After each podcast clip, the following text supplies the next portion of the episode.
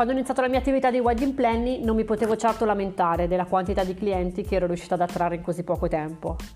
Ero e sono orgogliosa di tutti i matrimoni da me organizzati e porto davvero nel cuore ogni coppia che mi ha scelta. Per ognuna di loro conservo tanti ricordi non solo del giorno del matrimonio, ma di tutto il percorso che insieme abbiamo fatto per arrivarci. Certo che quando mi mettevo a giocare al gioco della comparazione, di cui ti ho parlato un paio di settimane fa, a volte mi succedeva di rimanere ammutolita di fronte a matrimoni di colleghe più esperte e blasonate, che chiaramente potevano contare su budget molto sostanziosi per poter organizzare quegli eventi meravigliosi. Mi dicevo che doveva essere facile con un alto budget realizzare dei matrimoni così. Questa sarà la mia ottava stagione come wedding planner e dopo tutti questi anni ti posso dire che di più facile non c'è proprio nulla. In questi anni ho potuto gestire budget di tutte le taglie e continuo a farlo. Ancora oggi non saprei dirti cosa sia meglio a livello di gestione e di impegno. Credo che sia budget alti che bassi possano darci delle belle opportunità in termini di crescita e risultati. Se al momento pensi di avere budget che consideri bassi per organizzare i matrimoni dei tuoi clienti e vivi questa cosa come un cruccio, allora prendilo come un segnale per cambiare qualcosa nella tua comunicazione, in modo da attirare coppie più in linea con il compenso che desideri per te e le risorse per assumere i fornitori. Ma per il momento le cose stanno così? Allora prendine atto e trai il meglio da questa situazione. Situazione né bella né brutta, sia chiaro. Impara a valutarla come neutra, ok?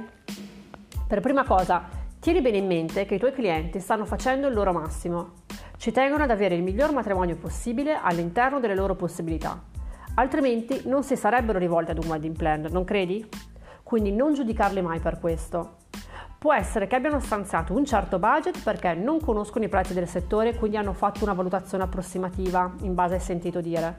E in questo caso puoi entrare in gioco tu e convincere ad aumentare un po' il budget in modo da avere un po' più di agio con determinate scelte.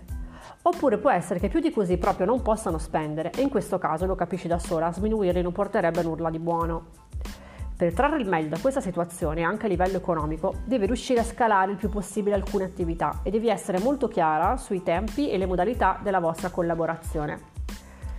Può essere che chi ha un budget basso ti chieda anche di ritoccare il tuo compenso. Io preferisco che questo non avvenga mai, ma se decidi di negoziare il tuo prezzo, ricordati che la negoziazione deve essere vantaggiosa per entrambe le parti. Quindi in fase di contratto prevedi quante trasferte, appuntamenti con i fornitori e sopralluoghi saranno previsti, in modo da non far diventare la tua consulenza un costo per te. Per quanto riguarda la realizzazione dell'evento, organizzarlo con un piccolo budget è proprio una bella palestra. È quello il momento in cui puoi e devi sfruttare al massimo la tua creatività e permetterai ai tuoi clienti di ottenere il meglio dai tuoi fornitori, che è uno dei motivi per cui una coppia si rivolge ad un wedding planner del resto.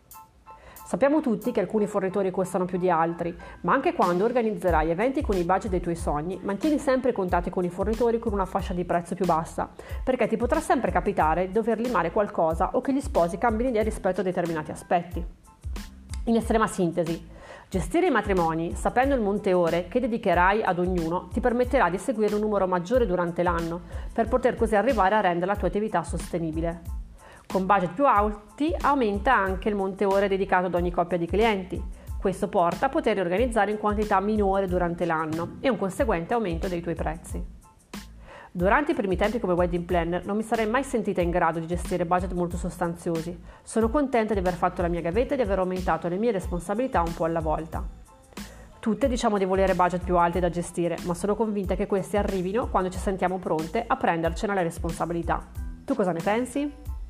Ti ricordo l'audio coaching dell'Academy, il mio regalo perché si iscrive alla newsletter. Si tratta di un audio video in cui condivido con te tre formidabili action step per diventare la wedding planner che sogni di essere.